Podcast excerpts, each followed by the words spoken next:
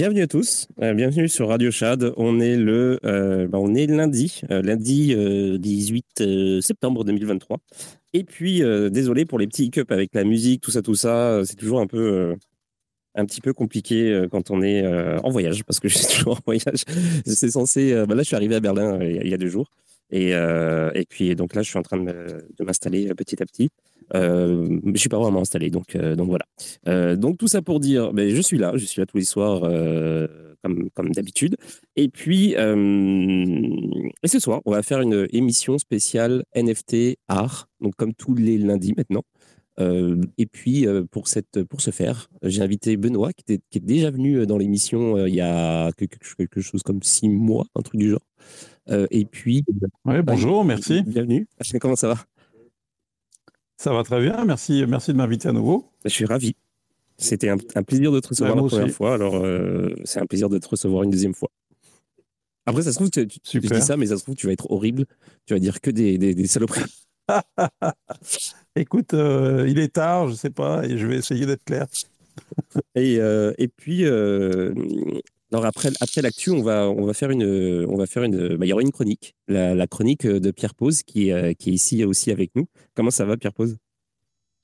Bah, Ça va très bien et toi? Bah, Ça va super. Euh, ça fait, euh, c'est marrant parce qu'en fait, avec toutes les, euh, avec toutes les, histoires entre moi qui voyage plus l'émission qui est quand même assez chargée maintenant chaque jour et tout, tous les jours de la semaine et tout. En fait, j'ai l'impression que la dernière fois que tu es venu, c'était il y a deux ans. C'était juste il y a une semaine. ouais, mais ça tenait surtout à la longueur de ma chronique, je pense. C'est que ah, c'était deux ans ressentis. oui, comme les, températures euh, au Canada. Enfin, bon, je dis ça, mais en fait, il euh, n'y a, pas qu'au Canada qui, qui, font ça, en tout cas. Mais ouais. Hum, je dis vague. Et euh, bienvenue à ceux qui sont, qui sont déjà arrivés. Je vais hum, alors, je, bon, bonjour, oui, à, vous. Et puis, euh, alors ce que je, vous propose, c'est qu'on commence avec un petit peu d'actu. Et puis ensuite, euh, ben, on va commencer euh, la soirée avec, avec la chronique de Pierre et puis ensuite la discussion. Alors, aujourd'hui, il y a eu pas mal de choses qui sont passées. Moi, j'ai retenu deux choses. Alors, c'est pas vraiment en lien avec les NFT ni avec l'art. Euh, il y a eu Binance, tout le monde parle de Binance de partout. Euh, apparemment, il y a des accusations de la SEC contre Binance. Euh, j'ai envie de dire, c'est pas une grosse, grosse surprise. J'ai l'impression que j'ai déjà lu cette news 50 fois. Donc, je sais pas. J'ai pas l'impression que qu'il y, a quelque chose d'important qui joue, mais ça parle que de ça partout sur tous les, bah, sur tous les, sur le Twitter feed. Il n'y a, a, que de ça. Et l'autre news intéressante de la journée, alors, c'est euh, le, euh, le leak qui a eu. attendez que je retrouve mon anglais parce que là, je suis perdu. Il y a eu un leak de ouf. Euh, peut-être que vous allez. Ah oui. il y a eu un leak de 38 terabits chez Microsoft. Et apparemment, euh, donc il y a plus de 30 000 messages internes, euh, internes pardon, qui ont été euh, dévoilés. Et donc il y a Wiz, le, compte, le compte Twitter Wiz underscore IO, bah, qui, a fait un trade, enfin un fil pour, pour savoir en fait pour qui démêle le, toutes les choses, savoir qu'est-ce qui s'est dit, blablabla. Donc voilà. donc je vais pas en faire un truc. On va en reparler. on va en reparler pendant la, pendant la journée. On fera de l'intelligence artificielle, c'est-à-dire demain. Voilà. Euh, c'est pas si loin que ça. Et puis ensuite, euh, une autre news. Alors, j'ai vu toutes sortes de news, de trucs passer aujourd'hui, mais euh, je pense pas que ce soit aussi le moment pour, pour en parler. Mais c'était principalement des choses en rapport avec le prix des choses dans la vie. Par exemple, le prix de le prix du, gaz naturel, le prix de l'essence, le prix des maisons, le prix de de toutes sortes de trucs. Et donc, je pense que ça, ça va, ça va aller. on va en parler un petit peu plus en, profondeur quand on fera une autre émission, par exemple, avec Vincent.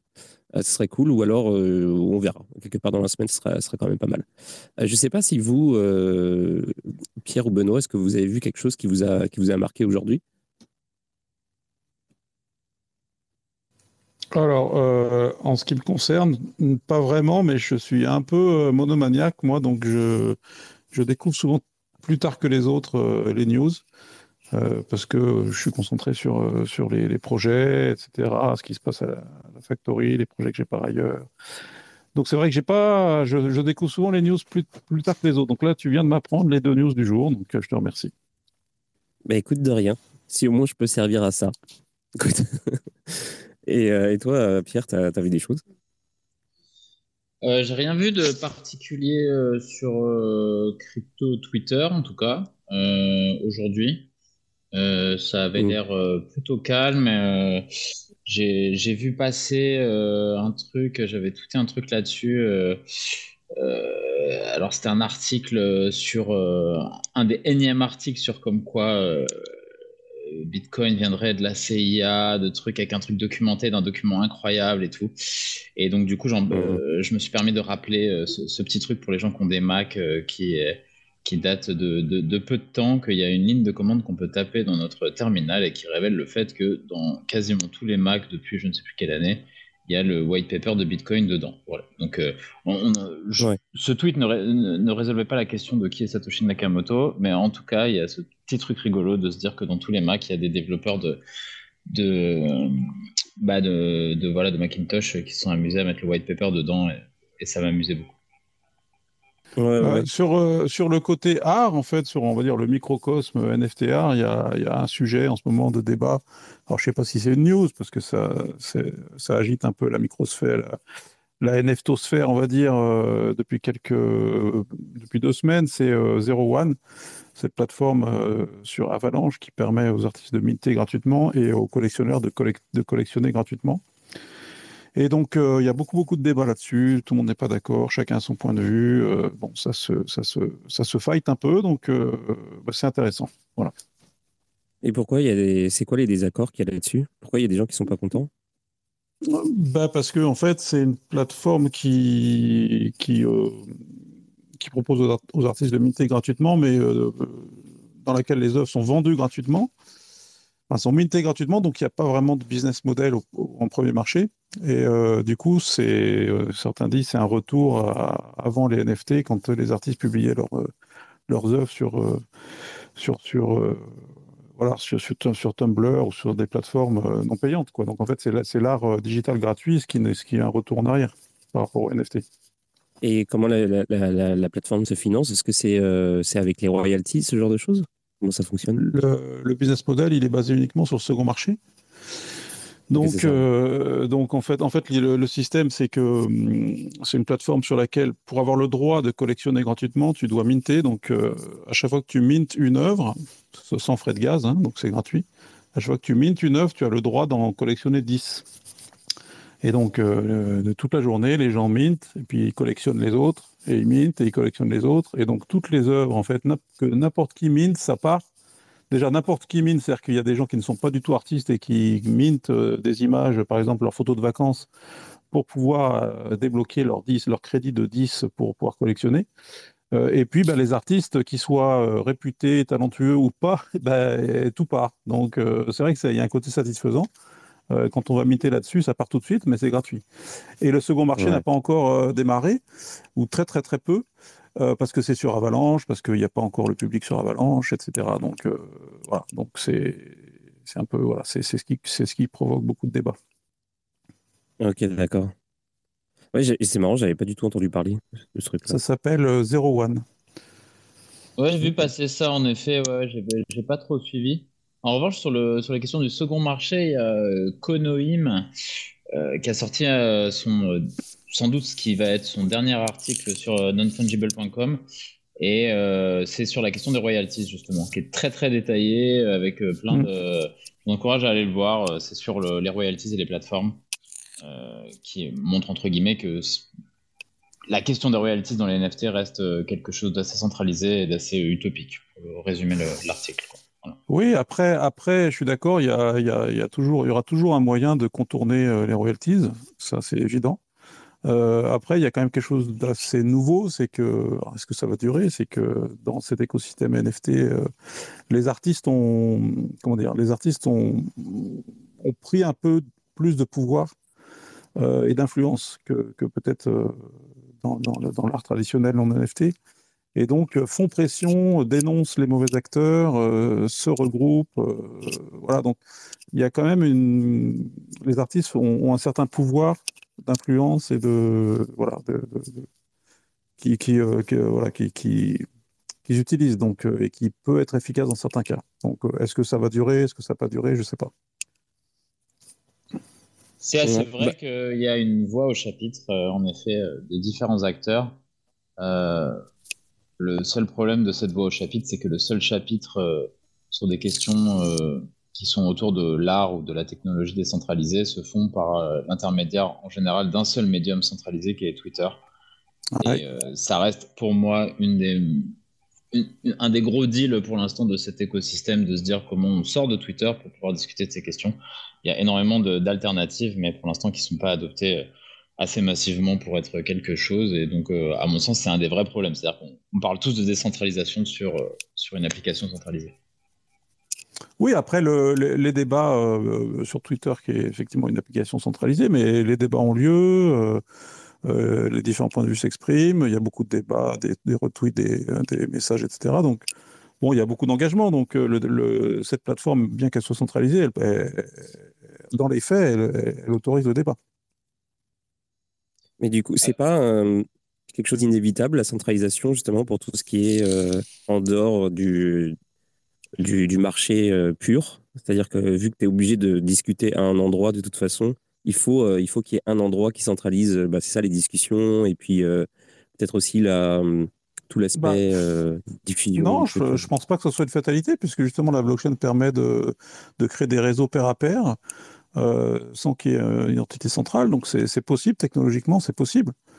Euh, après, euh, bon, il y a le problème avec la blockchain du fait que bon, ben, les messages sont, s'ils sont enregistrés sur une blockchain, ils sont, ils vont jamais disparaître. Donc il y a ce côté-là qui peut être gênant. C'est-à-dire que peut-être c'est un peu poster, euh, inscrire des, phrases sur une, blockchain qui vont être là à jamais, c'est peut-être un peu, ça peut peut-être être, euh, empêché de, de s'exprimer, voilà. Euh, et c'est des choses comme ça, mais euh, technologiquement, c'est possible. Ce serait possible de créer une plateforme de messagerie décentralisée. Je crois que ça existe. Il y a eu plusieurs projets, mais ils n'ont ils ont jamais vraiment pris, en fait. Mmh. Il y a, il y a Nostre qui est, qui est pas mal utilisé qui commence à être de plus en plus utilisé. On a fait le, la première de saison 3 euh, sur Nostr. Ouais. C'est pas mal. La qualité du son est incroyable. Ouais. Parce qu'ils ont un équivalent de Twitter Space qui, euh, qui s'appelle Nest. Ouais. Euh, bah après, il y a un concept de taille critique. C'est-à-dire que quand on atteint, tant qu'on n'atteint pas la taille critique, euh, euh, voilà, ça, ça, ça, pose un problème. Mmh. Alors, c'est assez intéressant cette taille critique, puisque finalement, euh, dans les questions qu'on évoque ici, c'est toujours cette même, tu sais, euh, ce même combat entre euh, quantité et euh, ce que d'un côté on pourrait reprocher à Twitter, donc outre la centralisation, c'est aussi le fait qu'il y ait des gros comptes qui, qui ont capitalisé sur, euh, sur des. Euh, qui deviennent des sortes d'égrégores de référence sur, j'en sais rien, l'art, la, la, DeFi ou je ne sais quoi, euh, et qui qui sont pas très qualitatifs. Et d'un autre côté, euh, ça sera un petit peu la fin de la chronique. C'est sur, le, sur les choses qui arrivent le mois prochain, un petit peu aussi sur les rares PP et tout ça, mais sur des trucs qui sont très très niches. Euh, et euh, en fait, se dire finalement, dans certains trucs très qualitatifs, est-ce qu'on gagnerait pas à rester dans, dans une niche avec des gens euh, vraiment de qualité pour, avoir, pour élever le débat? Et c'est toujours ce paradigme-là euh, qui est compliqué à mettre euh, en, en, parallèle avec des trucs de masse adoption. Euh, moi, je suis pas trop sur NOS, mais je suis plus sur Farcaster, donc c'est un petit peu son équivalent, entre guillemets, sur, sur Ether. Il y a que 20 000 personnes dessus.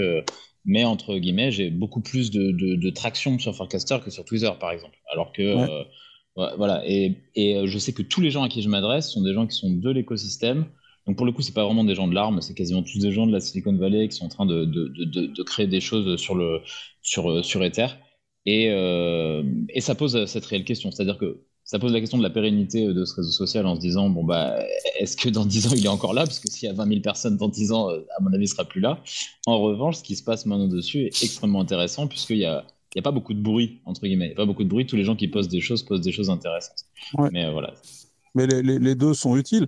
Euh, mais ce sujet-là, c'est un sujet aussi euh, plus global qu'on voit souvent et dans les cryptos et dans les NFT. Et notamment, c'était un sujet qui était ressorti euh, quand on a fait une, une conférence à Barcelone là, sur historique NFT. On était vraiment dans un petit comité, qu'on était 200 de, de l'écosystème historique NFT. Et il y a eu pendant, pendant deux, trois jours toujours les mêmes débats sur l'adoption, l'adoption de masse ou, entre guillemets, l'entre-soi et euh, l'arbitrage entre les deux, alors c'est vrai que euh, voilà, il y a, y, a, cette, y a cette euh, façon de voir les choses, de dire ben, on est un peu underground, on aime bien être underground, on a des valeurs qui sont assez, assez fortes.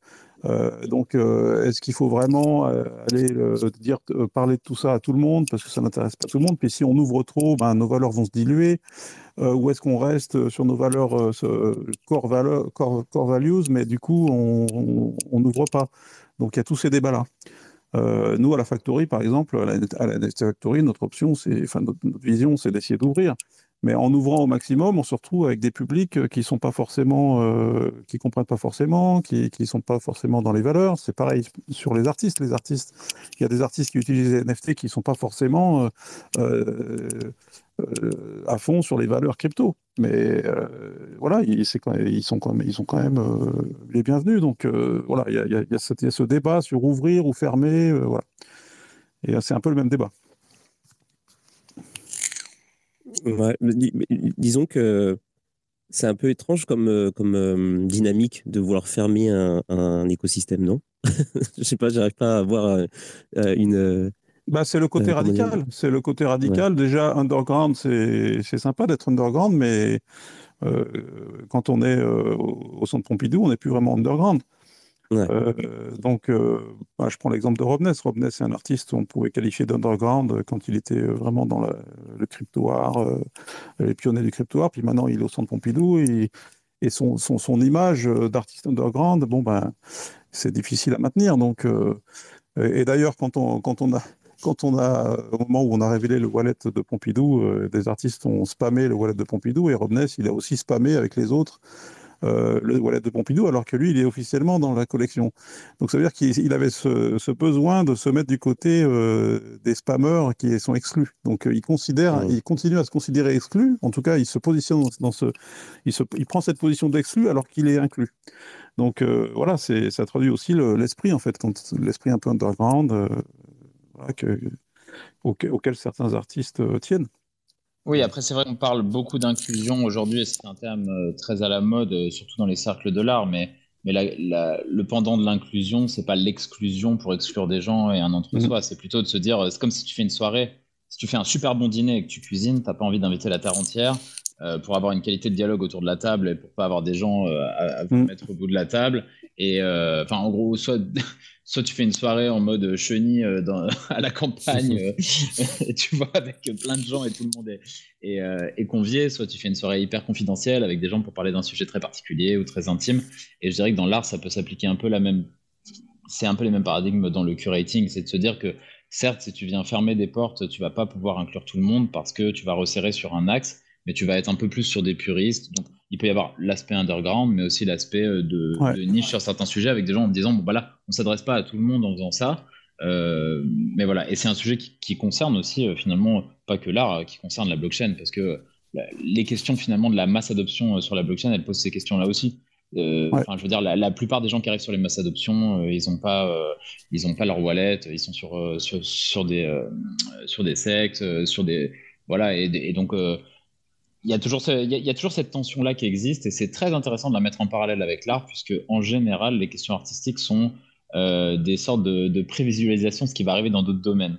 Et euh, enfin voilà, ça c'est un peu ma théorie, mais ça se vérifie dans l'histoire de l'art et dans l'histoire tout court. Et donc, euh, et à l'échelle de la blockchain et des NFT, ça se vérifie aussi un petit peu. Ouais, et alors tu as parlé, tu as évoqué euh, le terme curation. Alors, euh, ça aussi, c'est un grand sujet hein, sur la décentralisation, la curation. Alors, on parle de curation décentralisée de musées décentralisés, etc. Moi, je trouve que c'est un concept intéressant, mais c'est un concept qui, a des limites quand même, parce que, parce que bon, par exemple, quand on fait une exposition, on ne peut pas tout exposer. une exposition de tout, c'est une exposition de rien. Quand on fait de la curation, on choisit. Alors après, on peut se dire qui choisit? Est-ce que c'est une personne? Est-ce que c'est un groupe? Est-ce que c'est collectif? Mais voilà, il y a une, euh, curation, c'est l'expression, c'est une expression. Euh, un curateur, c'est quelqu'un qui s'exprime finalement en, faisant ses choix. Et, quelque part, la qualité d'une curation, c'est, euh, elle est due à une personne ou un groupe de personnes. Et plus le groupe de personnes est large, plus peut-être, entre guillemets, c'est un nivellement par le bas. Ou, ouais, donc, donc, ça, ça aussi, c'est un, grand sujet dans l'écosystème la, décentralisation à tout va. Et moi, je ne suis pas forcément adepte de la décentralisation à tout va. Je pense en a besoin de, centralisation sur certains sujets. Alors, je ne dis pas que ça doit être limité. Je pense que la curation, elle doit être un maximum de personnes doivent pouvoir proposer euh, des curations, mais que ça doit rester des démarches euh, personnelles ou de petits groupes. Bah, juste, ça, c'est cool que tu, tu sois parti là-dessus parce que j'ai envie de envie de, de, rebondir dessus, mais pas tout de suite. Euh, parce que Pierre, tout à, tout à l'heure, tu, euh, tu, parlais donc des, des gens, enfin, on, parlait, euh, parce que c'est Pierre et Benoît, en fait, vous avez tous les deux parlé de ça, c'était par rapport aux, gens, est-ce qu'ils sont inclus ou, pas inclus dans, dans, dans, le mouvement, dans, dans l'écosystème, dans la bande, et, et toi, euh, en, fait, en fait, vous disiez, genre, est-ce que les gens euh, vont trouver leur place? J'essaie de faire un pont de ouf. est-ce que les gens vont, trouver leur place dans l'art? Et, toi, tu t'es posé la question aujourd'hui, est-ce que, euh, est-ce que l'art peut se faire une place dans le monde? Ouais, bah, ça. si, si, totalement. en fait, c'est, c'était le... C'est plusieurs réflexions qui, ont, qui sont issues de cette semaine. C'est-à-dire qu'il y a un artiste que j'aime beaucoup, qui a fait son, son, launch cette semaine qui s'appelle euh, William Mapan, qui est un, qui est un, ami d'ailleurs, euh, et euh, qui. Enfin, les gens savent que sur, sur Twitter, je bitch souvent sur l'art génératif. et beaucoup de gens m'ont demandé. J'ai fait un, un, tweet sur, sur William en disant Bon, bah, vous savez que, voilà, en règle générale, je bitch pas mal sur l'art génératif, mais là, ce qu'a fait William, faut reconnaître que c'est un poète avec le code, quoi. C'était vraiment très beau. Et, euh, et, plein de gens m'ont dit, mais pourquoi, euh, qu'est-ce que tu as contre l'art génératif euh, blablabla. Et, et, ça a amené à cette question de se dire, de la question du médium, en fait, de réfléchir sur, dans toute l'histoire de l'art, il y a eu la question du médium qu'on utilise, et donc, quand tu utilises Internet ou la blockchain, est-ce que la blockchain est juste un outil de certification, ou est-ce que c'est un, médium en soi artistique d'expression? Et euh, c'est la question, à mon sens, que pose euh, l'art génératif. Et euh, donc, je critique pas fondamentalement l'art génératif, mais j'aimerais un petit peu m'expliquer là-dessus. Et j'ai entendu cette phrase d'un philosophe qui s'appelle Alain Badiou aujourd'hui, qui dit L'art doit-il prendre une place dans le monde ou créer dans le monde la forme d'une nouvelle place? Et La réponse est un peu inclue d'une certaine manière dans la question. C'est-à-dire que c'est cette deuxième partie de la phrase qui fait sens. C'est-à-dire qu'une œuvre d'art, euh, à mon sens, et au sens aussi d'Alain Badiou dans, sa phrase, c'est de dire que une vraie œuvre d'art, c'est une, œuvre qui euh, crée une disruption et qui vient créer sa propre forme, qui ne reste pas cantonnée à la forme qu'on lui donne. Et c'est quelque chose qu'on arrive à observer dans toute l'histoire de l'art. Euh, et aussi au regard des limites technologiques, parce que dans le titre là de, du Twitter Space, c'est quoi? C'est comment l'art fait-il sa place à l'ère du tout technologique? Voilà, justement. Et donc on parle souvent de la technologie comme d'un un outil euh, d'émancipation euh, des formes artistiques ou de, son marché ou de, que sais-je, mais euh, on oublie aussi que c'est quelque chose qui le limite beaucoup à certains égards, et notamment à travers l'art génératif, et je vais m'expliquer un petit peu là-dessus. si on regarde l'histoire de l'art, en fait, on regarde qu'il y a eu différents euh, commanditaires euh, et différentes technologies d'une certaine manière, mais aussi au niveau des commanditaires. C'est-à-dire que l'Église, par exemple, a, joué un énorme rôle dans l'histoire de l'art. Et on voit que dans toute l'histoire de l'art commandité par l'Église, il y a eu des émancipations énormes. Et les euh, masterpieces d'aujourd'hui sont des gens qui se sont émancipés de ces contraintes j'en sais rien, on parle de Michel-Ange par exemple, qui a été dans une bataille incroyable à l'époque avec le pape qui avait commandé la chapelle Sixtine parce que, je sais pas, sur des critères de nudité ou des choses comme ça, et donc c'était une bagarre il arrivait à trouver des tricks pour contourner tout ça. ça a été la même chose avec l'académisme à la Renaissance, avec des gens, avec l'art conceptuel au niveau de Duchamp, tout ça. Enfin, je vais pas refaire un cours d'histoire de l'art ici, mais, l'art a toujours été une, une chose qui était de l'ordre de l'émancipation par rapport à son médium et par rapport au carcan qu'on lui donnait. Euh, l'arrivée de la photographie, euh, avec les normes de représentation dans la peinture. Et ce qui nous intéresse ici, et ce qui m'intéresse particulièrement, c'est Internet. C'est de se dire qu'à l'ère d'Internet, en fait, qu'est-ce qui se passe avec l'art sur Internet? C'est quoi les médiums? Parce que toutes les formes, en fait, euh, d'art qui ont émergé via Internet, donc via notamment différents réseaux sociaux, n'avaient pas forcément leur place dans l'histoire de l'art pour différentes raisons. Notamment la première, c'était qu'elles n'avaient pas de marché parce que c'était très difficile et c'est ce que évoquait Benoît au début, c'était de se dire un peu, avec cette plateforme là un peu le retour en arrière en se disant bon bah si euh, d'un côté les NFT venaient apporter une sorte de marché euh, autour de, de l'art numérique, euh, s'il y a une plateforme de NFT qui fait du NFT gratuit et que entre guillemets les NFT ça devient juste des likes, voilà, est-ce que c'est vraiment Wagme cette histoire? On ne sait pas quoi. Et donc du coup se dire qu'est-ce que c'est que ce médium? Qu'est-ce que c'est que ce médium? Qu'est-ce que c'est qu'un smart contract Finalement, donc c'est un outil d'identification d'un asset numérique, d'accord, mais qu'est-ce qu'on peut mettre dedans? Qu'est-ce que ça change vraiment? Et donc, si on se penche sur la question de l'art génératif, euh, là je vais me pencher sur le cas euh, d'Ethereum notamment, puisque on va dire que c'est euh, la blockchain qui, qui offre les performances en volume les plus grosses et où il y a les plus gros blue chips pour l'instant. Bah, sur un smart contract, on ne peut pas mettre grand-chose. Si on se penche dessus, les gens qui ont réussi à faire un exploit technologique autour d'un smart contract en se disant est-ce que à la fois on peut utiliser le smart contract comme un outil d'authentification, mais à la fois comme une œuvre en soi, avec du code on-chain, euh, les mettre en la matière, on va dire que c'est Artblocks qui ont réussi à créer un frame en se disant bah voilà, on va faire du on-chain avec du code qui génère l'asset et le checksum du code est inclus dans le smart contract. Sauf que donc ça, c'est super. Les, premiers, euh, les premières œuvres d'art block, euh, pour répondre aux questions des gens qui me disaient mais qu'est-ce que tu reproches à l'art génératif, je les trouve super, les premiers squiggle, tout ça, je trouve ça incroyable. C'est euh, une prouesse technologique, mais qui suffit pas à faire une grande œuvre. et surtout, ce qui me gêne, c'est que des gens se servent de cette contrainte technologique comme d'une itération et comme d'un pattern qui reviendrait à l'infini. Et on va pas pouvoir, à mon sens, hein, faire des, des itérations de formes, en plus qui ont en général déjà été faites dans l'histoire de l'art. Euh, on avait évoqué ça lors du dernier, euh, lors de la dernière chronique euh, sur l'esthétique des formes qui sont générées. Et donc du coup, voilà, on va pas pouvoir faire ces itérations à l'infini. Ce qui va faire d'un artiste qui va utiliser ce médium d'une manière, d'une manière, on va dire disruptive, c'est quelqu'un qui va pouvoir dépasser ce médium, se dire c'est quoi un smart contract, qu'est-ce que c'est que de faire de l'art sur Internet et qu'est-ce que la blockchain peut apporter? Et c'est toute la disruption qu'il y a autour. Et pour ça, on en revient finalement à cette question euh, de la niche, parce qu'en fait, c'est assez pointu quand même, toutes ces questions technologiques et techniques autour de la blockchain. Et ça nous ramène à une chose qui est bien avant Ether, euh, qui est l'art sur Bitcoin, avec toutes ces histoires de counterparty et de se dire, d'essayer d'avoir une bataille technologique autour, euh, autour de l'art. Et donc, ça m'amène à cette question qui va terminer la chronique sur finalement euh, une expo là qui est en ce moment à la, NFT Factory, je suis pas allé voir encore, euh, mais à ce qui arrive le mois prochain autour euh, des, des, rares PP, notamment, et donc de cette archéologie d'une sorte de bataille autour de comment on inscrit des œuvres et comment on met des assets sur la blockchain. Donc le smart contract est devenu une sorte de standard plus ou moins accepté au sein de l'écosystème crypto pour l'instant, mais c'est pas un standard global euh, parce que c'est pas adopté par les gens qui sont pas utilisateurs de crypto. Donc euh, pour l'instant, euh, voilà, c'est pas. Il y a eu les ordinals qui sont arrivés, il y a plein de choses. C'est un, consensus qui est dynamique avec des gens qui s'accordent ou non sur le fait qu'on l'accepte ou pas. Et, et, donc voilà. Et donc c'est quelque chose que je trouve très intéressant.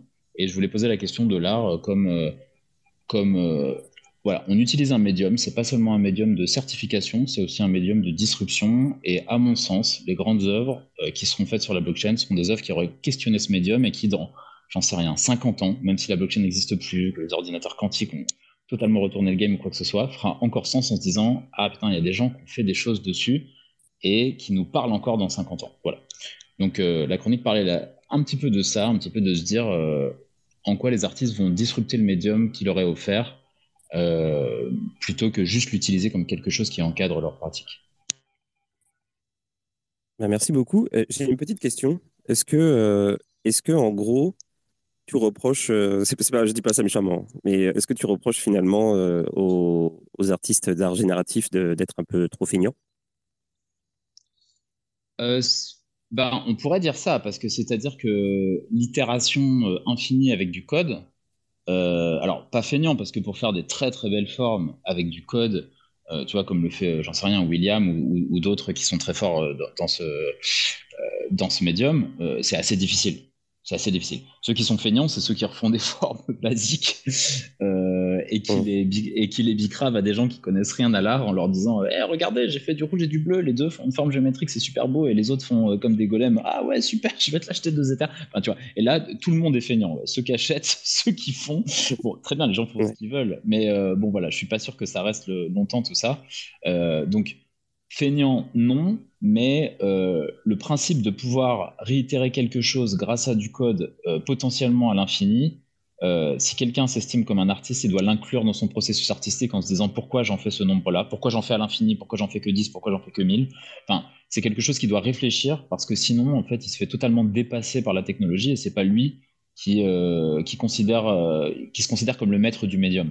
Et dans toute l'histoire de l'art, les grands artistes, les masterpieces, étaient les maîtres du médium. Léonard de Vinci ne se faisait pas dépasser par sa peinture, c'est lui qui, c'est lui qui maîtrisait sa peinture. Ok. Benoît, est-ce que tu veux. Euh, tu ouais, ouais, euh, alors bah, c'est, très, c'est très intéressant, et euh, notamment sur tous les. Là, on parle de l'art, l'art on-chain. Et l'art on-chain, effectivement, il y a, y a, y a toutes ces questions un peu de comment on pousse ça, comment on utilise la blockchain as a medium. Donc effectivement, on parle beaucoup de ça, blockchain as a medium, etc. Et c'est vrai que la blockchain est un nouvel outil et une nouvelle technologie, un nouvel univers dans lequel on peut s'exprimer, trouver des choses, créer des concepts.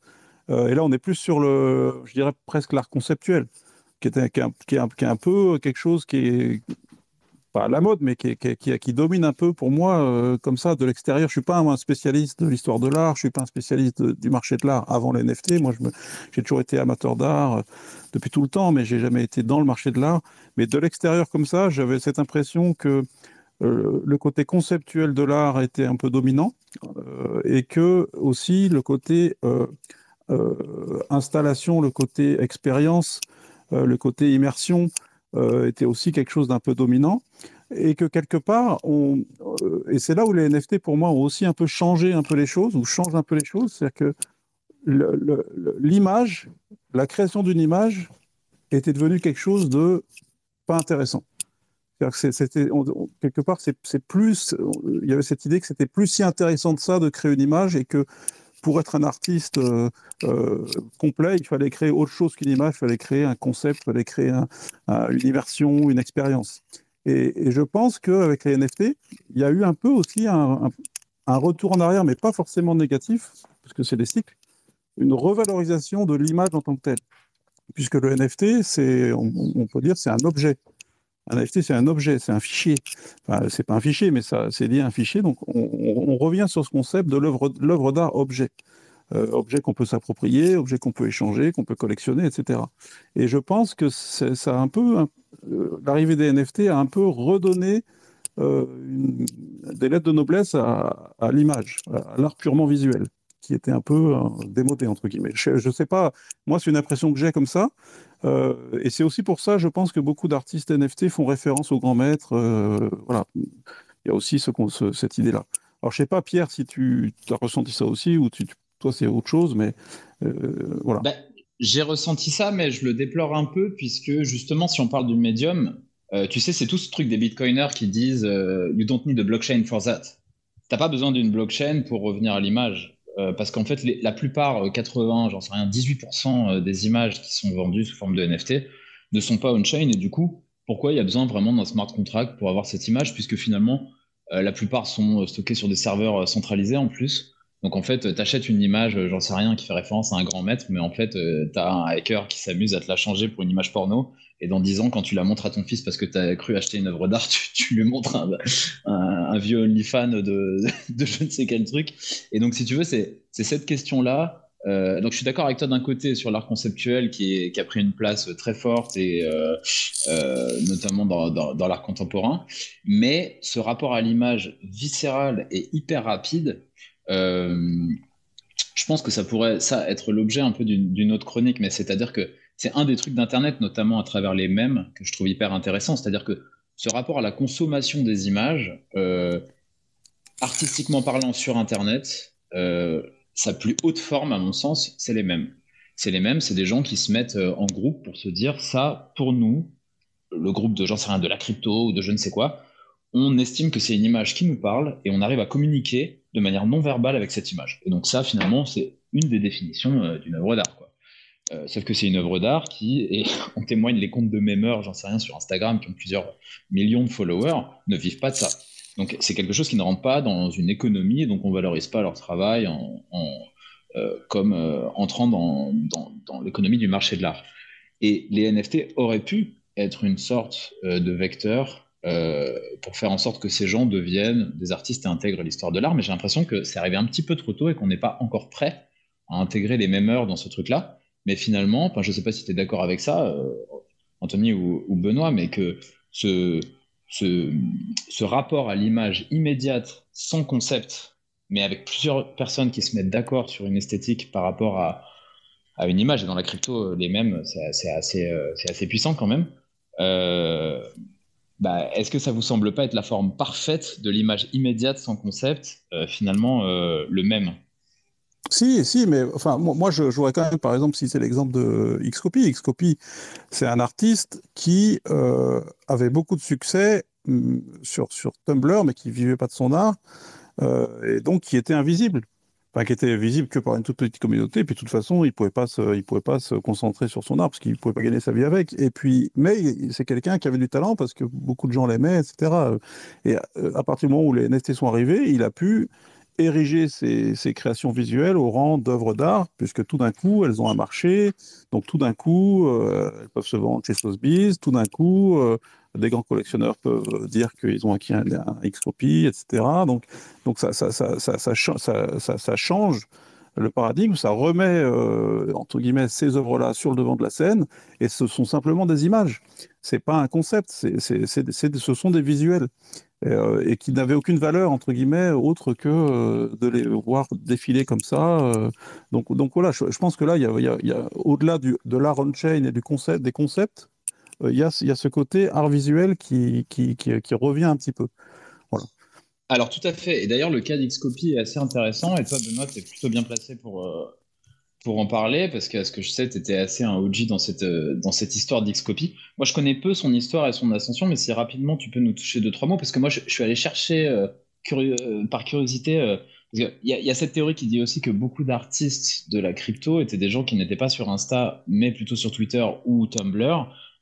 Et que traditionnellement, en fait, les gens de la crypto avaient migré donc de Facebook Meta, donc Insta aussi, euh, parce que Facebook avait ban euh, les milieux, euh, enfin les contenus crypto, donc avait migré sur Twitter et du coup quand les collectionneurs de fait de crypto, enfin NFT, voilà, ont voulu acheter des choses, ils avaient accès à des artistes qui, qui, se, qui montraient leurs œuvres sur ces, sur ces réseaux sociaux-là. Et donc, du coup, en effet, Xcopy, on peut trouver des traces de ses premiers tweets avec ses GIFs en 2013, qui correspond pas loin au début de Twitter quand même. Euh, et donc, euh, je sais pas, Benoît, si tu veux très rapidement oui, bah, quelques mots euh, sur l'avènement d'Xcopy, quoi. Oui, Xcopy, moi je l'ai, je l'ai, croisé dans le métavers et on a discuté par Twitter fin 2018, donc à l'époque où il, il, essayait de vendre ses œuvres pour quelques dollars. Voilà, et, en fait, moi je ne le connaissais pas d'avant, si tu veux, mais, mais en regardant un petit peu, j'ai vu effectivement, et puis j'ai parlé avec d'autres gens, et, donc que c'était, quelqu'un qui était quand même connu euh, pour ces images, pour ces gifs. Donc est, ces gifs, et les gens les aimaient beaucoup, les appréciaient, les likaient, likaient, likaient, euh, sur, notamment sur Tumblr. Et donc je crois qu'on peut retrouver les anciennes pages Tumblr de Xcopy où en fait il y, avait déjà ces œuvres que, souvent il avait déjà créées et qu'il a, qu'il a ensuite plus tard. Euh, notamment son Doom, là, c'est une des œuvres iconiques de Xcopy, c'est un, crâne. Euh, ce crâne-là, il a, il a commencé à le créer bien avant de le minter en 2018. Il avait fait plusieurs itérations, etc. Et donc, c'était une œuvre déjà qui était connue. Donc, voilà, tout ça pour, pour, dire que quand même les NFT, au-delà de, créer, de, au-delà de créer euh, potentiellement de nouveaux concepts euh, d'art on-chain, etc., et il y a aussi le fait que ça a permis à des artistes qui travaillaient sur de l'art visuel et qui n'avaient aucune, aucune tribune de, de, de, de, se remettre sur le devant de la scène. Voilà. Est-ce que vous avez tous les, deux dit que en fait, il y avait donc comme une résurgence de, de l'art visuel euh, aux dépens du, concept avec les NFT. Euh, est-ce que c'est pas par, euh, ce serait pas à cause du fait que en fait de comment de ce que c'est le NFT à la base, c'est-à-dire de, de, son mode de consommation et, et, ah bah de la tech de la tech qu'il c'est-à-dire que c'est ça en fait, c'est déjà c'est une, tu collectionnes donc collectionner en général c'est c'est comme bah, propice j'imagine aux, œuvres visuelles. Le, le NFT c'est un objet en fait, c'est un objet comme une toile comme un cadre, comme une toile encadrée. C'est un objet, tu, peux, tu peux le prendre, tu peux l'emmener, tu peux, tu peux le donner, tu peux le vendre, euh, tu peux. Euh, voilà, l'œuvre, elle est à toi. Euh, et, c'est vrai que dans l'art contemporain, il y, avait un peu cette, déconnexion avec le côté objet, où finalement, en tant que grand public, pour consommer l'art contemporain, c'est aller dans un endroit où quelque part on paye un billet pour vivre une expérience, pour voir des choses, immersive, installation, etc. Ce n'est pas des choses qu'on peut s'approprier ou rarement. Euh, et donc, peut-être ça a créé aussi peut-être une, déconnexion, je ne sais pas, mais une distanciation entre l'artiste et le collectionneur, ou entre l'artiste et le grand public. Et avec les NFT, euh, là, c'est vraiment une relation directe entre l'artiste et le collectionneur. Et d'ailleurs, je pense que dans le milieu NFT, moi, je ne connais pas très bien l'art euh, non NFT, donc mais je pense que dans l'art euh, NFT, il y, a, des relations entre les artistes et les collectionneurs qui sont bien plus fortes euh, que dans l'art euh, non NFT. Et que, dans, les NFT, les collectionneurs jouent un rôle, en fait, peuvent faire des projets avec les, avec les artistes, peuvent, peuvent plus interagir avec les artistes que peut-être dans l'art contemporain, on va dire. Alors, il y a des choses où je suis absolument d'accord et d'autres pas du tout. Euh, ce rapport de proximité avec euh, les artistes, c'est totalement vrai, et ça donne une sorte de fluidité euh, qui est intrinsèque au médium des internets sur lesquels on, on est pour dealer avec les NFT. En revanche, sur la question par exemple de payer pour aller sur les expos, les expos d'art contemporain, vraiment, à part des grosses expos, tu vois, de, mais qui sont en général plus des expos d'art moderne, c'est-à-dire avant 45, donc avec des artistes morts, c'est les fondations qui font ça pour payer leurs frais de, de ménage de leur immense lieu, mais la plupart sont gratuites parce que sinon personne n'irait tout simplement. Hein, c'est euh, ah, mais oui, l'entrée des galeries. Oui, ils sont gratuits, mais ils sont financés. Ils sont, ils sont gratuits, mais ils sont financés. Donc ils sont financés par quelqu'un. Bah, ils sont financés par les impôts. Euh, c'est la, pyramide euh, Pinot, Arnaud. tu, vois, voilà, voilà. Ils sont financés par eux-mêmes. Alors après, le marché de l'art en soi, c'est une, c'est un, c'est une matrice, c'est une matrice en soi. C'est un, trop long sujet pour ce soir. Mais, euh, mais entre guillemets, le, le, tu ne payes pas pour aller voir de l'art contemporain. Euh, en France, aux États-Unis ou quoi que ce soit, les lieux, tu pousses la porte et c'est gratuit. Euh, mais alors, qui, dans, ce cas-là, qui, qui paye l'artiste si, si ce n'est pas le public? Ben ça, c'est une vraie question. C'est une vraie question. C'est-à-dire qu'il y a différents marchés. Ça, ça, se... Les artistes vivent. Enfin, il y a deux types d'économies il y a les économies de projet et les économies d'objets. Donc les économies de projet, ça pourrait se rapprocher, on va dire, du cinéma. Euh, le cinéma, tu, fais, euh, tu demandes des subventions euh, qui vont être privées au public et un réalisateur se paye sur le budget du film. Je sais rien. Le film, il vaut 10 millions, il va prendre 10% et il va faire son film en 5 ans et ça va constituer son salaire. Et les entrées du film vont aller au producteur plutôt qu'au réalisateur. Mm. Le producteur qui aura plus ou moins pris des risques. après, il y a les économies d'objets. Donc ça, c'est les peintres. Donc le peintre, il, investit euh, sur lui, il prend un atelier, il paye, sa toile, ses peintures et tout. Il fait ses peintures et il essaie d'aller les vendre dans différents lieux. Donc ça, c'est économique d'objets. Sauf qu'il y a une grosse partie de l'art qui n'est ni des objets ni des projets. Enfin, si, c'est des projets, mais en tout cas, il n'y a vraiment pas d'objets. Et ce pas des projets qui nécessitent euh, forcément euh, des financements. c'est tout ce qui est de l'ordre de... Et c'est justement de l'art conceptuel et de euh, de l'art sur Internet, euh, euh, les GIFs y compris, hein, tu vois, ça peut être, c'était pas forcément des objets avant les NFT. Et donc c'est en ce sens-là où les NFT pour moi c'était une grande bouffée d'air potentiel de me dire mais attends, toute cette partie immatérielle finalement, c'est quoi le NFT C'est d'arriver à rendre d'une certaine manière tangible ce qui est de l'ordre de l'immatériel. toute cette partie de l'art immatériel, donc la performance par exemple, tout ça, euh, de la rendre matérielle, de la rendre tangible. Et euh, donc le problème pour l'instant, c'est un problème un peu euh, de comment dire, de curiosité ou d'éducation, c'est-à-dire que les gens sont pas arrivés à encore vraiment de manière massive à ce niveau d'œuvre, mais je pense que c'est, tu vois, avec cette, il y avait eu le, le, launch de Marina Abramovic là, il y avait eu, il y a eu plusieurs œuvres conceptuelles hyper intéressantes. Et et je pense que le NFT est une forme parfaite pour ça, quand bien même ces œuvres ne sont pas, euh, ne sont pas on-chain. Parce que je sais pas, Benoît, je sais pas si tu sais, toi, mais les, les euh, Xcopy et Mint comment C'est euh, pas on-chain? C'est sur quel type de serveur ces, ces assets? Ah non, c'est pas, pas on-chain. Hein. Xcopy, il a commencé, enfin, ses œuvres principales sont sur SuperRare, donc c'est sur IPFS. donc, donc ces GIFs sont sur, sont sur IPFS. Donc, effectivement, il a c'est pas, pas du tout on-chain, Xcopy. D'accord, ouais, parce que ça, c'est c'est une vraie question sur des artistes qui atteignent ces niveaux de prix en termes de conservation. Euh, Alors, ça, c'est un, très, un très bon sujet, la conservation. Effectivement, d'ailleurs, il y a eu, parce que Xcopy a minté sur des plateformes qui ont disparu et qui n'ont pas payé leurs hébergements, et donc les fichiers ont disparu.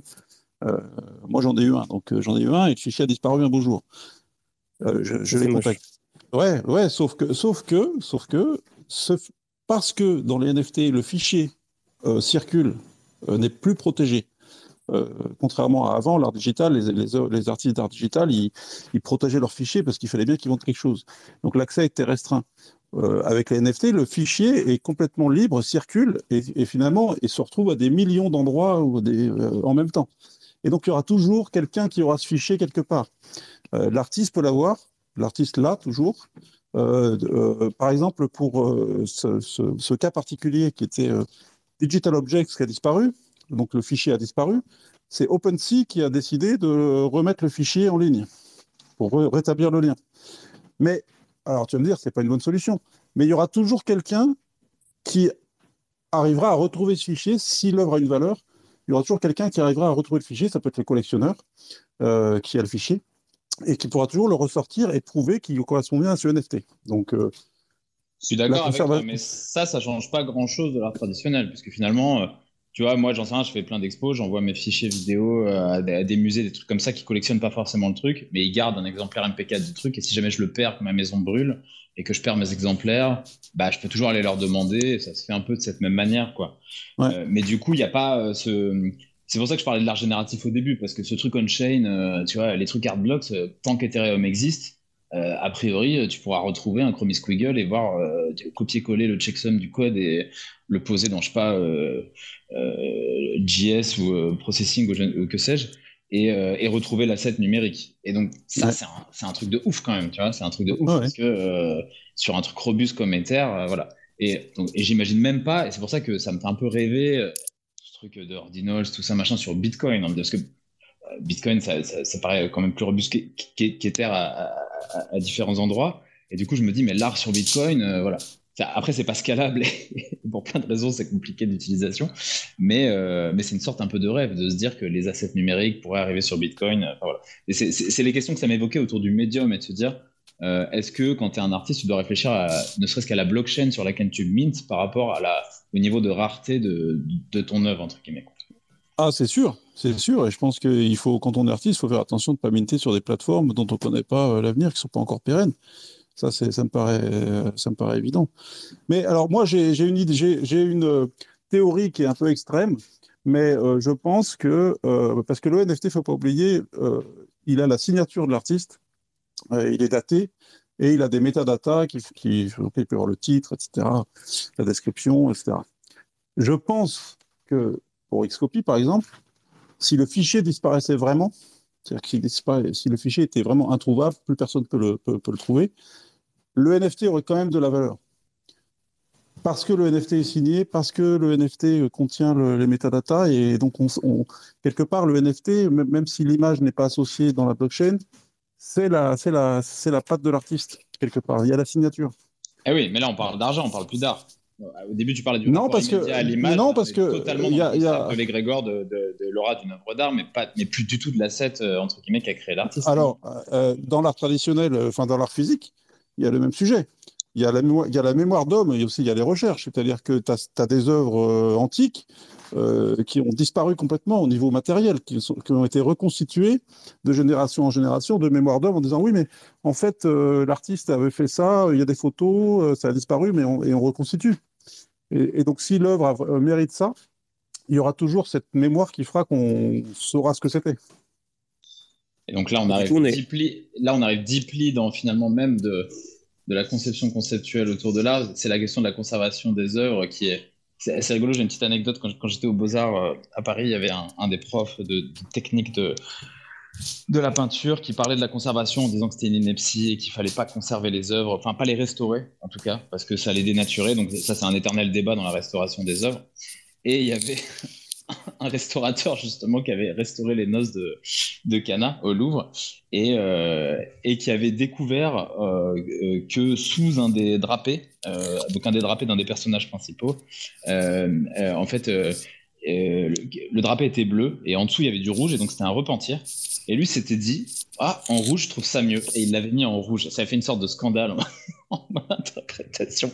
Et donc ça pose ces questions finalement de la conservation des œuvres et de comment et, c'est hyper intéressant de les, de les, euh, de les comparer avec des questions liées à la blockchain, puisque finalement, c'est quelque chose qui est de l'ordre du consensus. Et la blockchain, sans le consensus, n'est rien.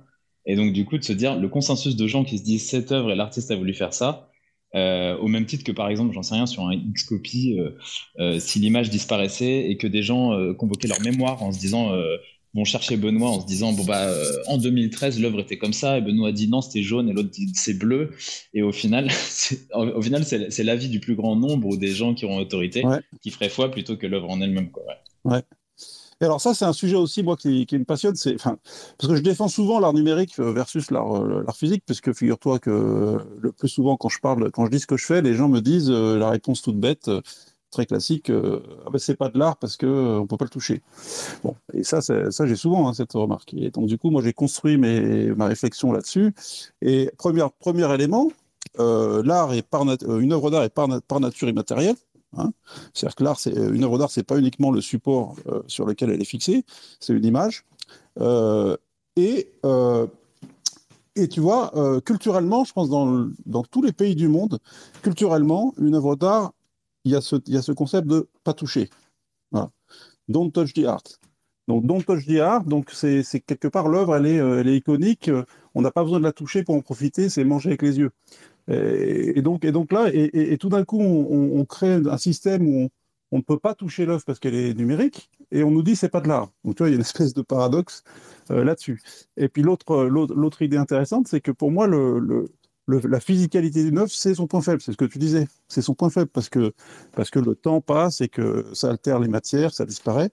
Euh, voilà, donc euh, ça, c'est pour répondre aux gens qui pensent qu'une œuvre digitale n'est pas du vrai art. Il y en a beaucoup.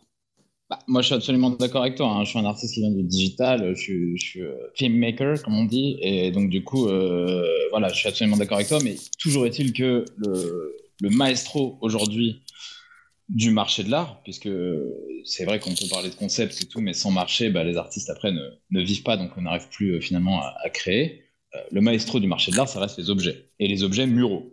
on est sur vraiment de la, sur la peinture, sur la 2D, sur la photo ou de la sculpture, mais ça reste encore le maestro à l'ère du tout digital. Donc c'est-à-dire que quand bien même, euh, comment l'art fait-il sa place à l'ère du tout technologique, qui est un peu le sujet de ce, de, ce, de ce Twitter Space, euh, est-ce que la. Parce que finalement, on, on, en avait parlé la dernière fois, euh, pourquoi l'art contemporain et le marché de l'art a un peu FOMO euh, sur, sur cette idée d'NFT et tout. Je ne sais pas si vous vous rappelez, mais fin 2021, il y a tous les gros acteurs du marché de l'art, des grosses galeries qui ont commencé à switcher, à se dire on va aller choper des artistes digitaux qui étaient pas du tout dans leur viseur avant, c'est qu'ils se sont dit qu'en fait, ça fait un moment que, que le marché de l'art essaye de récupérer l'argent de la tech, euh, et n'y arrivent pas.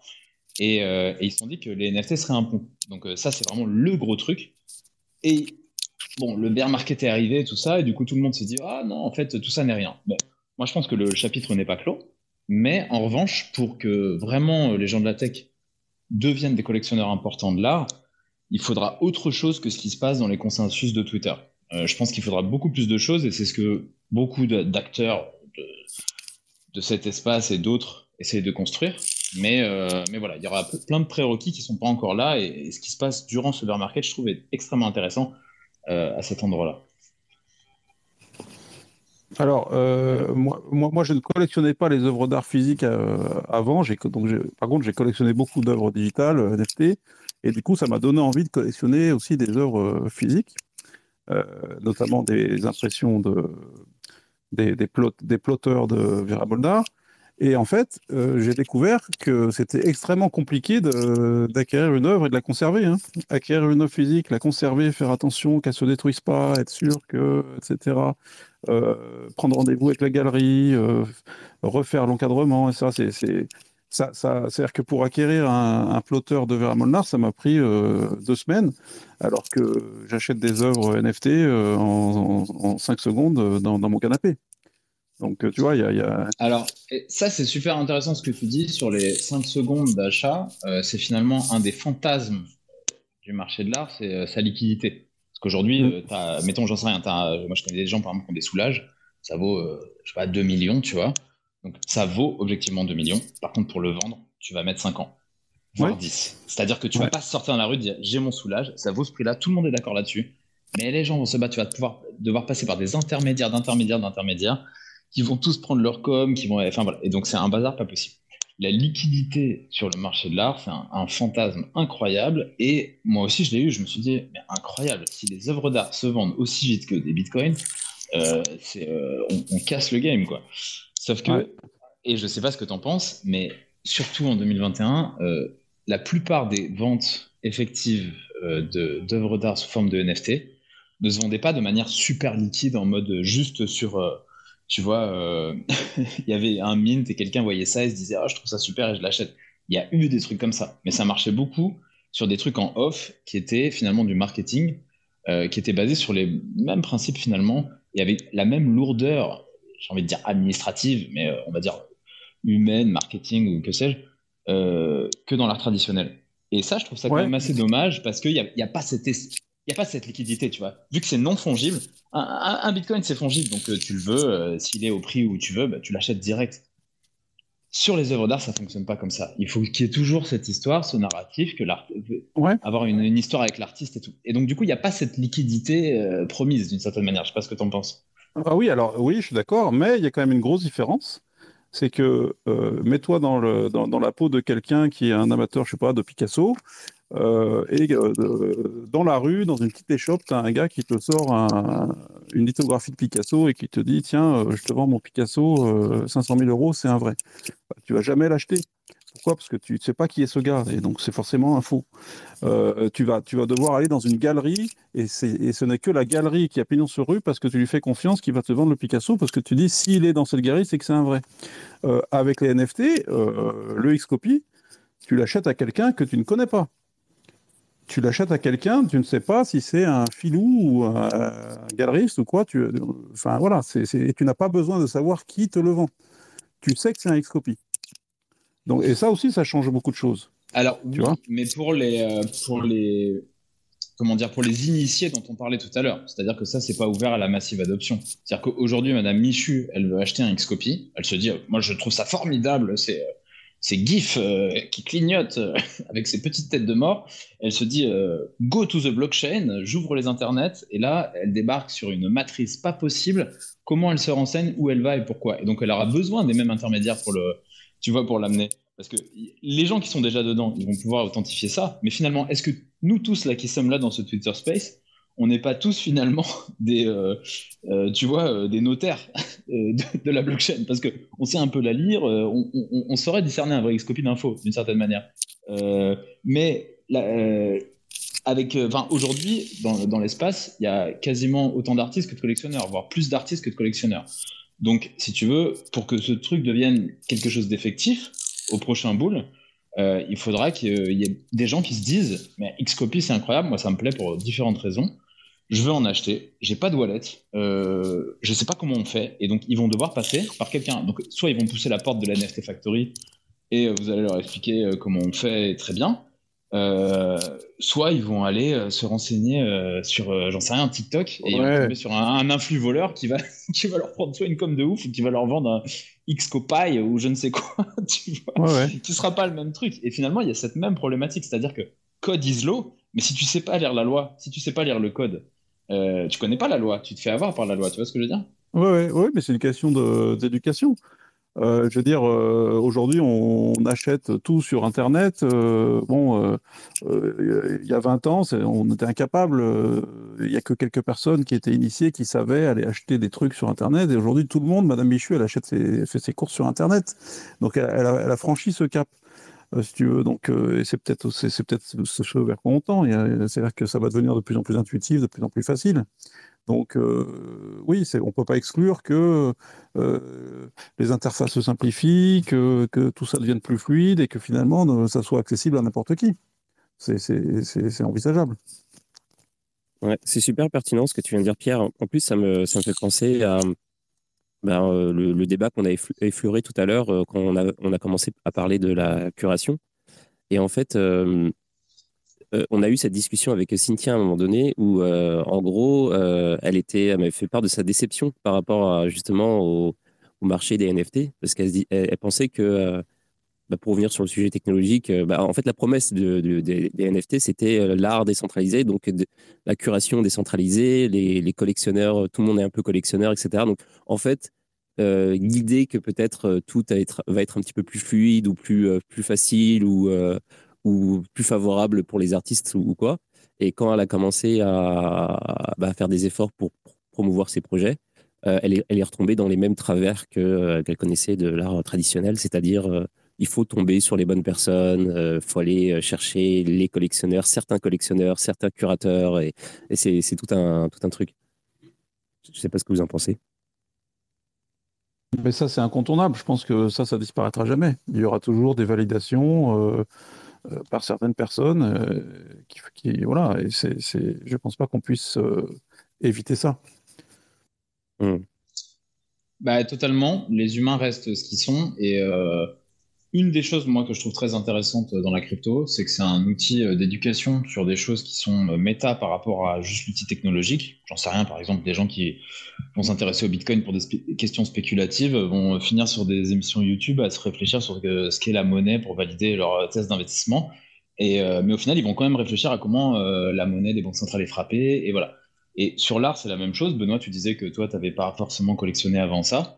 Et moi, j'ai plein de potes qui, en fait, euh, se sont mis à collectionner via les NFT et, ça, et à s'intéresser à des questions artistiques, esthétiques, conceptuelles, politiques, euh, voilà. Et donc, du coup, aussi technologique et d'avoir une sorte de, de dézoom sur qu'est-ce que c'est que cette technologie et de savoir ce qu'on fait euh, sur, un peu sur le long terme. En fait, c'est la question un peu d'avoir une vision, d'avoir une vision et de se dire, OK, j'utilise ça, mais est-ce qu'on est juste des golems en se disant, cool, super, bull run, bear market, oh non, oh oui, enfin voilà, on n'est pas des courbes, quoi. de se dire pourquoi je fais ça? Euh, est-ce qu'il y, euh, y, a un but transcendant derrière? En tout cas, quand tu es artiste, c'est un peu ta responsabilité de, de, de, savoir pourquoi tu t'engages dans quelque chose. Et, euh, j'ai l'impression que c'est un des gros enjeux de la crypto. Et donc, du coup, c'est pour ça que moi aussi, je fais cette, chronique et que ces, ces, émissions-là, on n'est pas beaucoup, mais, mais, mais que je trouve ça super. C'est d'une, une agora où les gens discutent des trucs réellement. Et il y a un peu de discorde. C'est pas le positivisme toxique, euh, tu vois, euh, euh, des, de LinkedIn, tu vois. et d'un autre côté, il y a ce truc un peu d'éducation de se dire, c'est un des domaines, et ça c'est un truc super intéressant, c'est où tu vas chercher les gens et tu leur poses des questions et ils te répondent en fait. Va dans une galerie et va demander des trucs sur l'histoire de l'art à quelqu'un dans la galerie. Va, va, voir comment tu te fais, comment tu te fais recevoir. En revanche, tu as un pote qui est dans la crypto, de machin, toi tu t'y connais pas, tu vas le voir, tu lui dis excuse-moi, c'est quoi le truc? Parce que je comprends pas et tout. Le mec, il va prendre une heure, tu vas aller boire un café, tu vas boire des verres, tu vas te faire de nouveaux potes avec ça. Et ça, c'est incroyable. C'est-à-dire que les gens ont un. Je sais pas si vous avez ce même ressenti, mais j'ai l'impression que tout le monde a, cette espèce de. comme d'un devoir de transmission de ce que tu apprends et tu as, soif d'apprendre des gens qui connaissent plus de toi. Et ça, je trouve que c'est quelque chose qui est extrêmement vertueux d'une certaine manière. On en discutait hier euh, avec euh, Copain Malin de, ça, justement, sur. Euh, pas que euh, le côté euh, à la fois positif et négatif hein, de ce truc-là, c'est que dans les cryptos, on est un petit peu euh, des gros tarés aussi. Hein. il y a vraiment du prosélytisme de ouf. Et on se demande des fois, genre, pourquoi? Genre, calmez-vous. toute la Terre n'est pas obligée de, de savoir ce qu'est Bitcoin maintenant. Ah, alors, non, mais je peux te dire que quand tu commences vraiment à t'intéresser à Bitcoin et que tu étudies Bitcoin, c'est c'est quand même une, une c'est une révélation quoi. C'est-à-dire que, enfin, moi, moi c'est mon, c'est mon, mon expérience personnelle. Bitcoin, je le voyais de loin, j'étais très critique. Et puis, quand j'ai commencé à regarder et quand j'ai commencé à étudier, je me suis fait happer. J'ai étudié, étudié, étudié. Et plus j'étudiais, plus j'ai été complètement euh, retourné, quoi, et, et, et, passionné, et de voir la, la, beauté de la chose, tout simplement, le génie de la chose, le, côté euh, euh, idéologique, technologique, euh, mathématique. Et, voilà, et donc et donc c'est vrai que quand tu étudies, tu, tu, deviens complètement passionné par la puissance de, de, cette chose-là, en fait. C'est, quand, tu te rends, quand tu réalises la puissance de, cette, cette chose-là, tu deviens passionné et forcément tu veux en parler. Voilà. Bah, il y a un truc là-dessus, un parallèle qui est assez marrant parce que ce que tu disais, Anthony, là sur le, sur cette, euh, comment dire, euh, sur ces biais cognitifs finalement qu'on peut avoir dans l'écosystème, parce qu'en fait, une fois que tu il y, en a deux, il y a celui euh, où le premier, c'est en fait quand un, tu vois, si tu as des gains ou des, ou des intérêts dans quelque chose, bah, c'est très difficile de, tu vois, de revenir sur la thèse qui fait que dans laquelle tu as des intérêts. Et deuxièmement, c'est si tu as investi beaucoup de temps dans quelque chose, bah, c'est, t'as plutôt tendance à te convaincre que tout ça a du sens plutôt que pas, en fait. Voilà. Et, et en fait, euh, je t'avais dit la semaine dernière que j'avais passé un peu de temps là, avec euh, bah, Anastasia Adjadj, justement, avec qui on avait pu discuter et aller un peu en profondeur dans les choses, qui est quelqu'un étonnamment euh, voilà, très documenté sur les choses. C'est-à-dire que moi, ma thèse, c'était de me dire que si quelqu'un met le pied dans le rabbit hole de la crypto, c'est fini, tu peux plus ressortir. tu vois, c'est un peu comme une secte. en mode, c'est bon, t'es matrixé, tu mets quitte ou pas, mais en fait, voilà, es, au bout d'un moment, t'es dedans et ça, c'est si t'as pas, enfin, il y, a soit les gens qui viennent, qui se brûlent le doigt, qui partent et qui se disent euh, c'est un scam ou ça ne m'intéresse pas, et ceux qui rentrent et après c'est terminé quoi. Et, euh, et en gros, elle, elle est, elle est, quand même très loin parce que dans son bouquin, franchement, elle, est allée super loin sur plein de choses et où il y a beaucoup de gens de l'écosystème qui mériteraient de se pencher un peu dessus, ne serait-ce que pour prendre un petit dézoom et de se dire euh, ah bah ça c'est intéressant et de discuter ces points-là plutôt que de discuter la, la surface. Mais il y a un point super intéressant et ça rejoint ce que disait Benoît.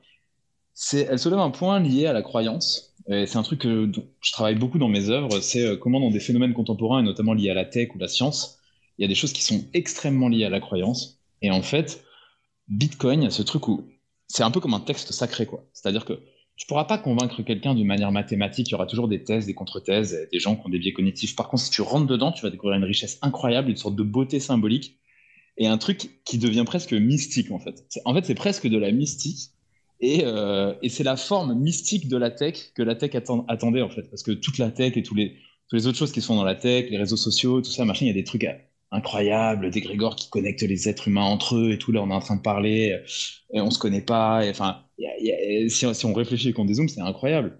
Mais Bitcoin, c'est la consécration de tout ça. Et mais finalement, ça relève de la croyance. Et ça relève de la croyance et du consensus. Si tout le monde arrête de croire à Bitcoin aujourd'hui, il n'existe plus.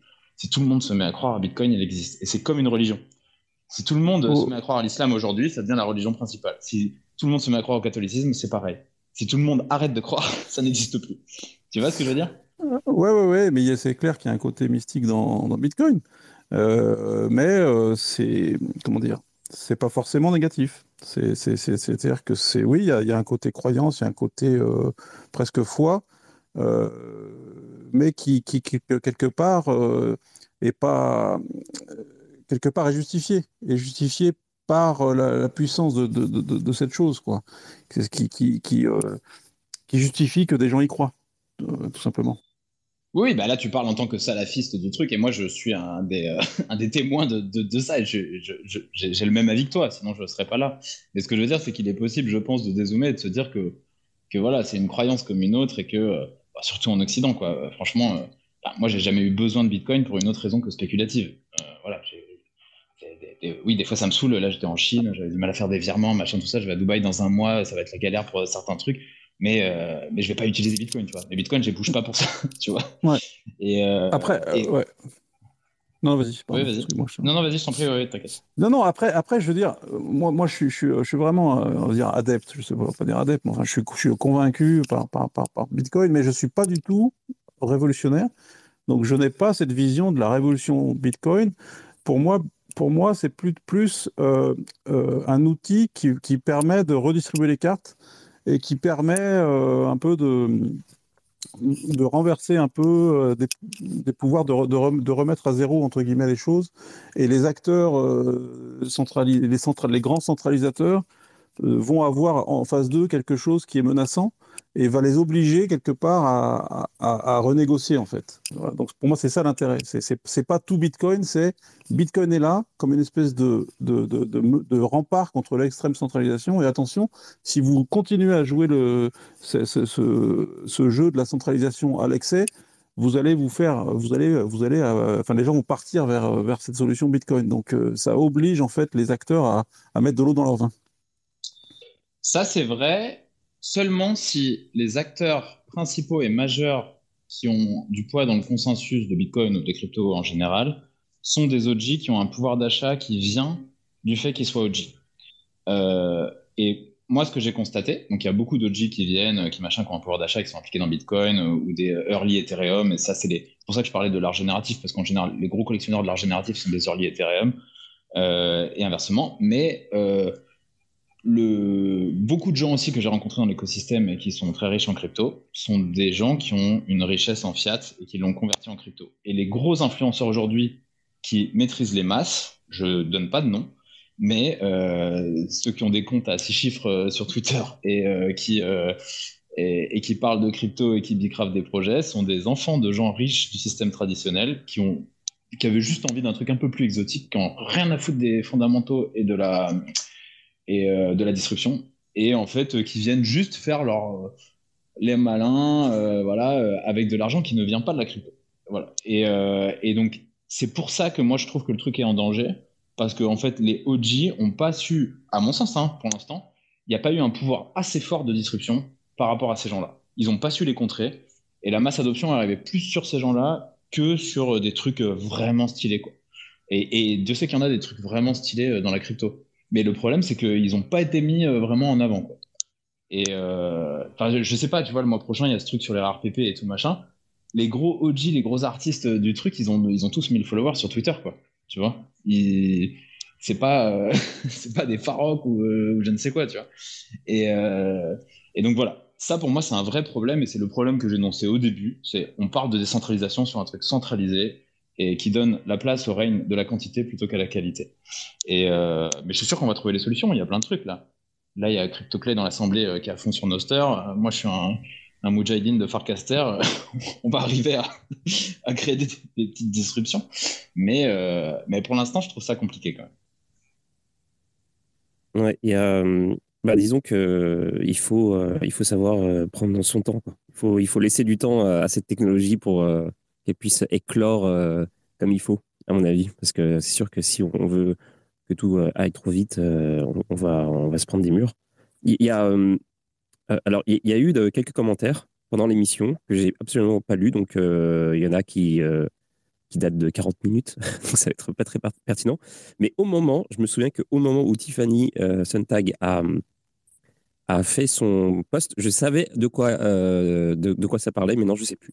Et euh, j'avais lancé une invitation pour, euh, pour parler et, euh, et puis bah, ça a expiré. donc c'est pas grave. Donc j'en profite pour dire que si vous voulez vous exprimer justement, si vous voulez poser une question, si vous voulez participer au débat ou quoi, bah, demandez-moi le rôle de speaker. Et plutôt maintenant d'ailleurs, parce que ça fait déjà une heure et quart qu'on est ensemble. Euh, alors, euh, donc Tiffany disait bonjour. Le problème se posait en effet pour la gravure. Du coup, les éditions limitées semblent la réponse. Et moi, je trouvais ça cool que ça parle de gravure. Je me suis dit tiens, on, va pouvoir éclairer euh, notre débat, la lumière de, euh, de, de technologie du passé avec, avec de la bougie. Mais non, mais ça, ça aurait pu être, ça, ça, ça aurait pu être intéressant. voilà. Et bah, ça, c'est un vrai truc. Elle a raison. Hein. Hum. c'est c'est vrai qu'aujourd'hui, les gravures, tu as une entité centralisée pour le coup qui te dit euh, on en a édité que j'en sais rien, 10 ou 50, et je vous promets que vous avez le numéro 4 sur 50. Parce que ça se trouve, il y en a 200 qui sont édités, et vu que tous les collectionneurs se rassemblent pas à un instant T pour se dire et moi j'ai celui-là, et qu'ils ne peuvent pas confronter le fait qu'ils en ont deux, ça arrive quasiment jamais sur des grosses éditions, euh, bah, tu peux pas vraiment savoir combien il y a d'éditions de gravures. Donc, oui, il y a des organismes qui le font plus ou moins. Mais là, pour le coup, un NFT certifié, si c'est adopté comme un standard, peut être une vraie solution à ça. Euh, Tiffany a raison. Ok. je suis en train de lire les, les, autres commentaires en même temps. Il y, a CryptoClay justement qui disait il y a 25 minutes Je vois pas comment tu prouves qu'un fichier retrouvé est le bon, seulement le token le permet. Donc je vois à peu près à quel débat ça fait référence, mais alors je vois plus. Oui, alors ben, ça, c'est aussi le sujet du hash, c'est-à-dire que si, si, le, si l'image est hachée et que le hash est dans le est on-chain, associé au NFT, euh, tu peux tu peux t'assurer que quand tu ressors une image, euh, tu la hashes et tu, tu le compares avec le hash du NFT et tu t'aperçois que c'est le même. Et donc ça veut dire qu'au pixel près, euh, l'image qui a été attachée au NFT est bien celle-ci que tu as retrouvée. Ok. Ah, moi j'avais une petite question probablement une des dernières. Euh, en fait, euh, on, parlait de technologie et on se demandait justement euh, comment ça va évoluer, etc. On, parlait de Bitcoin à la fin, mais bon, la, grande question, c'est un peu ça aussi, c'est qu'est-ce qu'on va faire de, tout ça en fait? Qu'est-ce qu'on va faire de, de, de, l'art? Qu'est-ce qu'on va faire de, la techno? Qu'est-ce qu'on va faire des NFT et, et, je me suis posé une question parce que on a déjà évoqué dans le passé le fait que euh, il y a euh, comme euh, alors d'ailleurs dans, dans, l'émission de la semaine dernière, mais cette semaine aussi. Tout à l'heure, tu, disais Pierre qu'il y avait un retour en arrière. alors toi, tu disais ça la semaine dernière pour le, le quand il y avait une esthétique de, de l'avant-guerre. qui, revenait. toi, Benoît, tu venais de dire qu'on on revenait aussi quelque chose. on avait, on, est, on a re-épuisé en fait les, des, des, courants d'art euh, qui d'avant pour, euh, bah, pour les mettre au goût du jour avec, euh, avec la, technologie blockchain, etc. Est-ce que est-ce que est-ce qu'il y a des trucs qu'on peut pas refaire? Et est-ce qu'il y a des choses qu'on n'a pas encore qui n'ont pas encore été faites et qui ne demandent qu'à apparaître? C'est une de mes questions. Enfin deux en fait.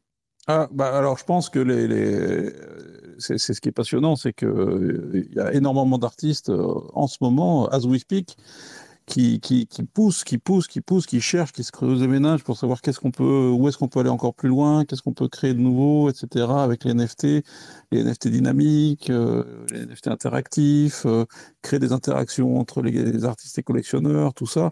Donc, il se passe énormément de choses et, les artistes sont à la pointe de ça. Euh, voilà, donc euh, oui, il y, a plein de choses qui vont se passer euh, et qui vont sortir et qui seront innovantes. Et on n'en est qu'au début, je pense. Ok, ben moi, moi je propose, je je sais pas si toi tu voulais, Pierre, tu voulais répondre à ça aussi, mais je pense qu'on peut, on peut se dire qu'on on arrive à la fin de l'émission parce que là le vent commence à se lever, je suis un petit peu dehors, ça va être compliqué. et puis je pense qu'on a pas mal fait le tour en fait de, de la question pour cette émission. Euh, on, a, vraiment, euh, que ce soit la problématique qui était exposée par Pierre ou celle de, de, l'épisode, c'était quand même assez intriqué. Euh, est-ce que, Benoît, tu as, quoi comme projet en ce moment Est-ce qu'il y a des choses qu'il faut, qui font pas qu'on rate?